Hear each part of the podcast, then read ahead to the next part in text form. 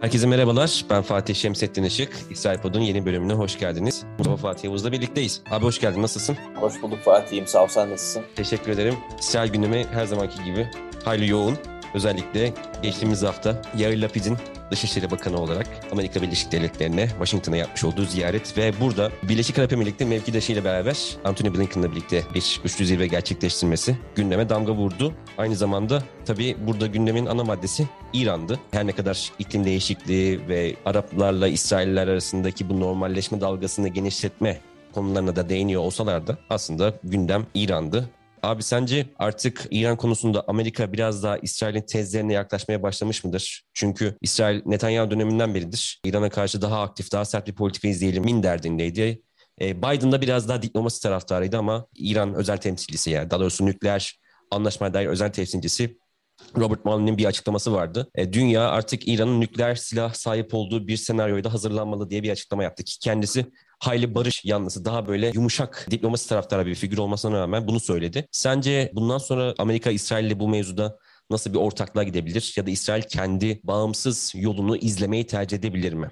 Önce toplantıya değinelim. Ben toplantıyı da yakından takip ettim.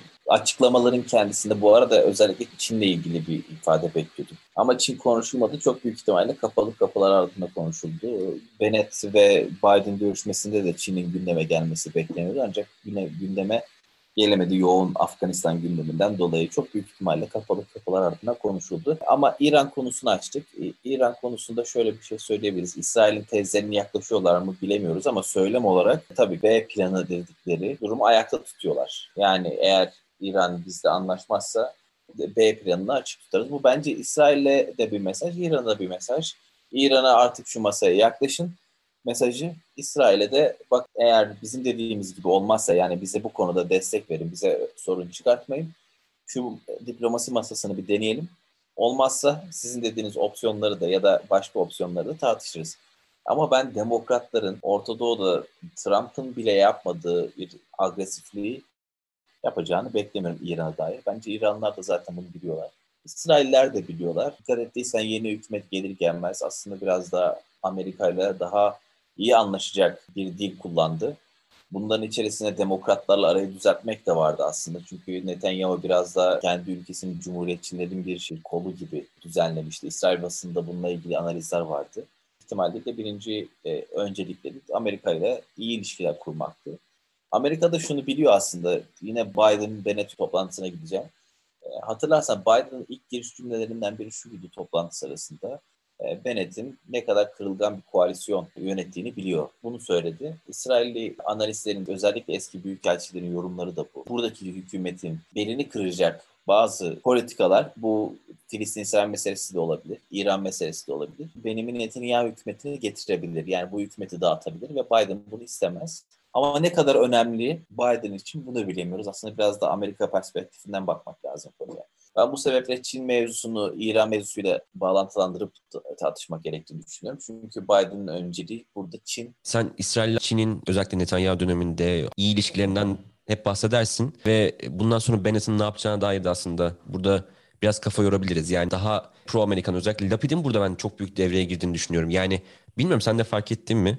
Ziyarette mesela ben ziyaretin özellikle sosyal medyada tanıtımı, promotion'u Bennett'a nazaran çok daha yüksek seviyedeydi. Lapid burada sanki Dışişleri Bakanı değil de böyle bir nevi İsrail Başbakanıymış gibi de bir muamele gördü. Yani işte Kamala Harris'le bir araya geldi, Blinken'la işte ondan sonra e, Jack Sullivan'la bir araya geldi. Artık İsrail Çin'le olan mesafesini arttıracak gibi görünüyor. Bana öyle geliyor. Bilmiyorum sen ne düşünüyorsun?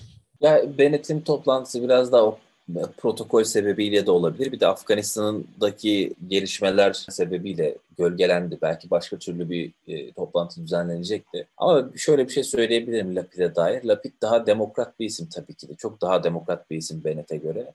E, o sebeple Amerikalıların çok daha rahat çalışabileceği bir isim. Değerler hususunda e, aynı çizgide bulunabiliyorlar ve tabii yani bu mevcut koalisyonun asıl dinamosu Lapid demek yanlış olmayacaktır. Yani e, anti Netanyahu koalisyonunun da lideri Lapid'ti. Bu sebeple Lapid'in Amerika'da daha iyi karşılanması bir de alternatif başbakan yani galiba Reuters bunu bu şekilde geçmişti. Yani alternatif başbakan ve hani eğer hükümete bir şey olmazsa bir buçuk sene sanırım bir buçuk sene sonra Lapid başbakan olacak.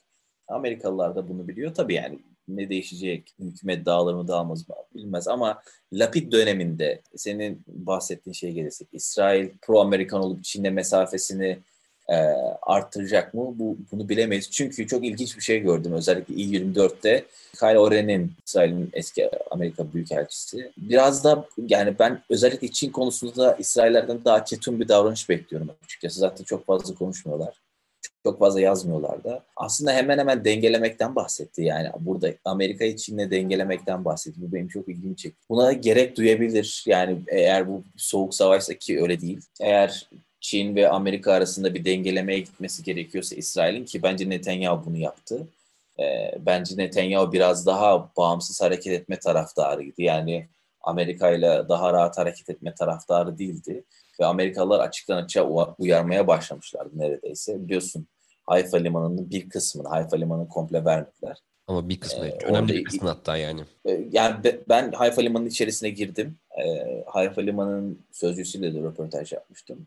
O bana yeri gösterdi. E, yani önemli bir yer orası. Amerikalılar aslında diğer projelerden daha fazla korkuyorlar anladığım kadarıyla. Siber güvenlik mevzusuna çok daha endişeliler. E, çünkü burada bir e, ikili kullanım olabilir. Öyle ya da böyle Çin'in burada bir şekilde üst e, haline gelmesini istemiyorlar. Tabii burası İsrail'in içerisinde burada özellikle Hayfa Limanı tarafı önemli bir yer. Malların taşınması vesaire açısından. E, bu sebeple Amerikalılar bunu istemiyor. Olabildiğince Çin'i sıkıştırmak istiyorlar. İran'ı o açıdan ele alırsak burada özellikle İsrail'e daha güvenli bir alan bırakıp buradan çıkılması belki hedefleniyor olabilir. Belki de ileride İran'ın nükleer e, kapasitesi nükleer silahlara sahip olmasını kabul eden bir e, coğrafya göreceğiz. E, bu Türkiye için de tehdit olabilir. Yani ama şunu da kabul etmek lazım. İsrail'in nükleer silahları var. Bunu sadece ambiguous bırakıyorlar. Yani muğlak bırakıyorlar.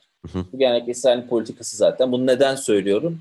E, vardır diye. Sadece ben de söylemiyorum. Görmüşsündür. Mordecai Vanun'u İsrail'in nükleer projesini sızdıran isim. O adamın sızdırmasından sonra artık diyebiliyoruz ki İsrail'in bir nükleer projesi var. İsrail'in nükleer e, çalışmaları var, silahları var. İran'ınki ne kadar tehlikeliyse İsrail'inki de Türkiye için o kadar tehlikeli tabii ki. Merceği biraz daha şimdi bu Washington'daki toplantının en küçük ortağına e, Birleşik Arap Emirlikleri'ne kafam takıldı. Yani burada İran'ın oluşturduğu tehdit hususunda Birleşik Arap Emirlikleri ve İsrail arasında bir algılama farklılığı söz konusu olabilir mi? Yani nükleer bir İran İsrail için daha tehlikeli, daha büyük bir öncelik. Ama Birleşik Arap Emirlikleri'nin bana kalırsa nükleer hususundan ziyade İran'ın özellikle bölgede çıkarmış olduğu arızalara daha öncelik verdiğini yani bölgesel gücüne daha çok odaklandığını düşünüyorum. Nükleer İran tehdit değil mi? Tabii ki tehdit ama daha öncelikli konu bence Birleşik Arap Emirlikleri veya Körfez'deki diğer İran'la husumet yaşayan ülkeler için.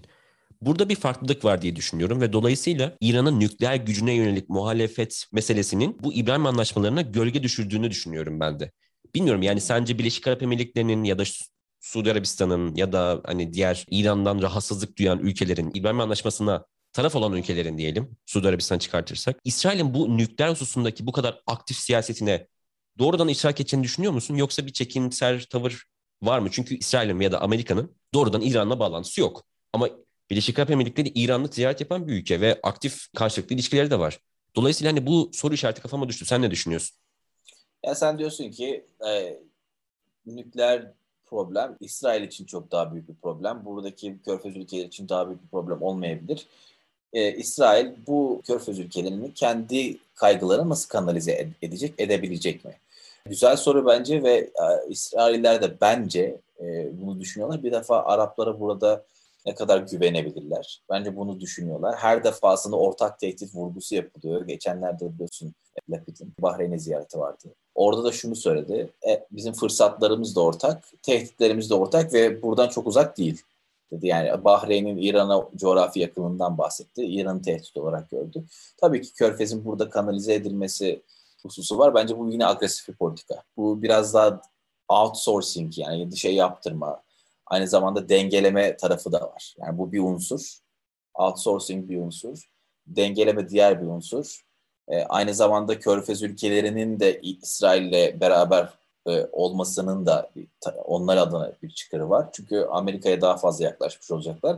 İsrail'den dolayı Amerika'yı kendi taraflarına çekmiş olacaklar. Böylelikle burada bir blok oluşturulmuş oluyor şeye dair, e, nükleer anlaşmalara dair. Kendi kaygılarından bahsediyorlar ama e, İran'ın e, nükleer durumu İsrail lehine bir tehdit olduğu için bence Amerika'nın bu kadar gündeminde. E, yoksa İran'ın bölgedeki aktivizmi diyelim bu kadar gündeminde olduğunu düşünmüyorum Amerika'nın. Örneğin Patriotların Suudi Arabistan sınırından çekilmesi durumu. Pa- Patriotları pat diye çekebildi. Evet. Yemen'deki durumu Hu- Husiler Suudi Arabistan'ı orada artık füze rencinde yani. Ve Patriotları yok. Çekebildi. Demek ki e, İran'ın buradaki e, aktivizmi Amerika'nın e, nükleer mevzusuna göre çok daha az gündeminde var. Bu Amerikalıların da, İsraillerin de ve e, Körfez'deki ülkelerin de aklında olan bir şey, bilincinde olan bir şey ki Suudi Arabistan'da açık bir şekilde söyledi.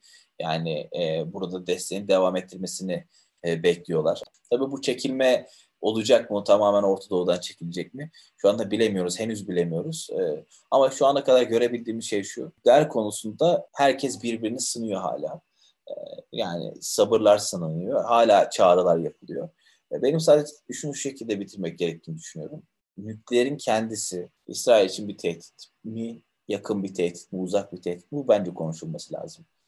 Ee, benim gördüğüm kadarıyla gerçekçi bakış açısında bunun bir doğrudan tehdit olmadığını, bunun sadece bir deterrence oluşturan bir tarafı olduğunu, yani İran'ın, İran rejiminin e, ve İsrail karşıtlığının korunması e, sağlanıyor nükleerle beraber. Yani rejimi koruyor, deterrence sağlıyor kendisine.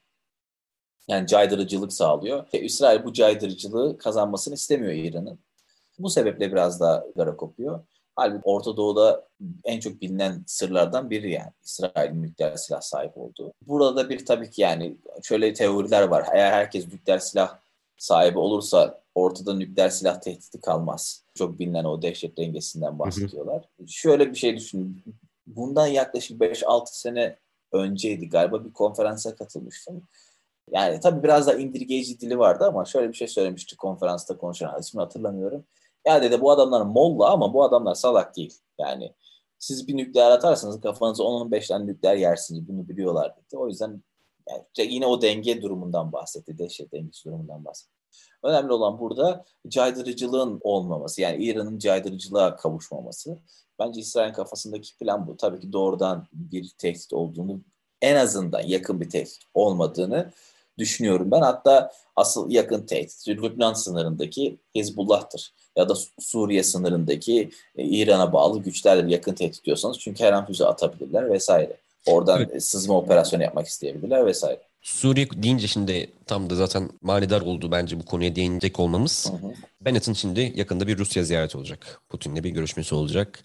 Burada tabii ufak bir hatırlatma yapalım. Yakın zamanda Netanyahu'nun Putin'e bizzat arayıp yakında geri döneceğim ben dediğinde duyduk, haberlere yansıdı. Şimdi Bennett aslında önemli bir bölgesel artık güç diyebiliriz Rusya için. Çünkü Suriye'ye girdiğinden beridir bölgede bir aktör olduğunu artık rahatlıkla kabul edebiliriz artık.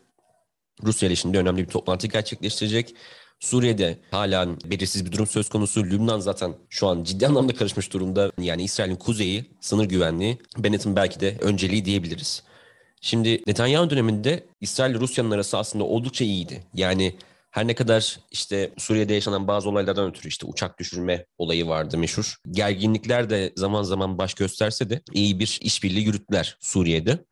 Özellikle İran tehdidini bastırılmasında yani Rusya'da e, İran'ın bu kadar yayılmasını istemiyordu Suriye'de bu kadar güçlü olmasını istemiyordu ve İsrail bu konuda aslında hem fikirdi ama tabii nihayetinde Esed'le birlikte yapmış oldukları bir ittifak söz konusu. İran o anlamda Rusya için önemli bir müttefikti.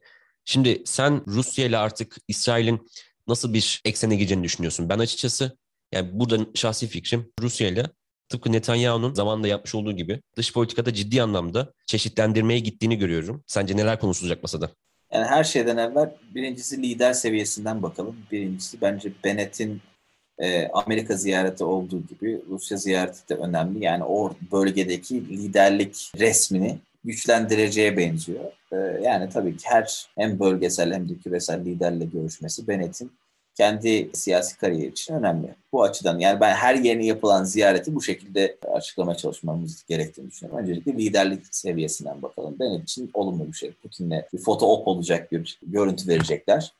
E, bu açıdan e, onun için tabii ki de önemli Putin. Onun göz ardı edemeyeceği bir lider. İkincisi bence Suriye'deki o operasyonel angajman devam edecek. Yani Netanyahu evvelden öyle ya da böyle Rusya'ya haber vererek Suriye'de İran pozisyonlarını hedefliyordu, vuruyorlardı. E yine geçtiğimiz günlerde böyle bir şey oldu. Yine Suriye'de bazı hedefler vuruldu. Yani bu şu demek oluyor. İsrail aslında Suriye'deki operasyonlarına devam edecek. Çünkü onlar için dediğim gibi yakın tehdit.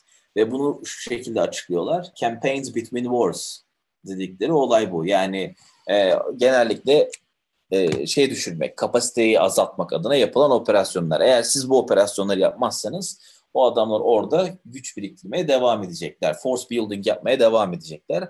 İsrail de bunu da yakından takip ediyor anladığım kadarıyla. Yakından takip edip kapasiteleri düşürmek için operasyonlarını da yaptım, yapmaya devam ediyor Suriye'de ki böylelikle kapasite inşası, force building vesaire yapamasın İran'ın oradaki e, güçleri. E, asıl hedef bu. E, dediğimiz gibi yani aslında Bennett'in kendi İran'a dair politikasıyla da örtüşüyor bu politika. Yani e, bin kesikte ya da işte bin ısırmada vesaire artık nasıl çevirirseniz İran'ın nükleer hedeflerini İran'ı bitirmek vesaire gibi projeler kısa kısa küçük küçük darbelerle bunu yapmak gibi bir hedefi var. Tabii ki içeriğini bilmiyoruz nasıl bir şey var, e, operasyonel dizayn var vesaire bilmiyoruz. Ama benim gördüğüm kadarıyla Rusya ile olan ilişkilerde ekonomi konusunda konuşulabilir, kültürel konular konuşulabilir vesaire. Ama Suriye mevzusunda e, muhtemelen aynı şeyleri de görmeye devam edeceğiz diye düşünüyorum İsrail açısından. Tabii ki bunun Rusya'ya yansımaları, Amerika'ya yansımaları, Çin'e yansımaları çok daha farklı olabilir. Ama ben İran'ı e, özellikle İsrail'in özelinde ve İsrail'in en önemsediği konu yakın tehdidi olan coğrafi bir tehdidi var bu arada. Suriye meselesine olan yaklaşımda bir değişikliğin olmaması. Bence Bennett biraz daha bunu pekiştirmek için orada olacak bunu anlatacak diye düşünüyorum. Tabii orada Lavrov vesaire de devreye gelebilir. Farklı ifadeler kullanılabilir. Lavrov'un biraz daha açık sözlü bir diplomat olduğunu düşünüyorum ben. Evet, fevri açıklamaları var bayağı. Evet, evet yani e, ben çok tecrübeli bir diplomat ama e, daha e, açık söz bilmiyorum. Belki Rusya'nın siyasi kültüründen de olabilir. Kurumsal yapısı da olabilir bunun sebebi ama böyle bir karakter çizdi bana şu ana kadar Lavrov'un kendisi. Benim gözlemleyebildiğim kadarıyla. Ama dediğim gibi özetlemek gerekirse bence İsrail orada Suriye'deki pozisyonuna dair yani Suriye'deki operasyonlarına dair bir pekiştirme alacak. E, tabii bilemeyiz. Bakalım nasıl açıklamalar olacak Fatih. Evet ilginç bir ziyaret olacak kesinlikle. Mustafa Fatih Yavuz'la birlikteydik. Abi ağzına sağlık. Güzel bir program oldu tekrardan. İsrail Pod'u dinlediniz. Haftaya görüşmek üzere. Hoşçakalın.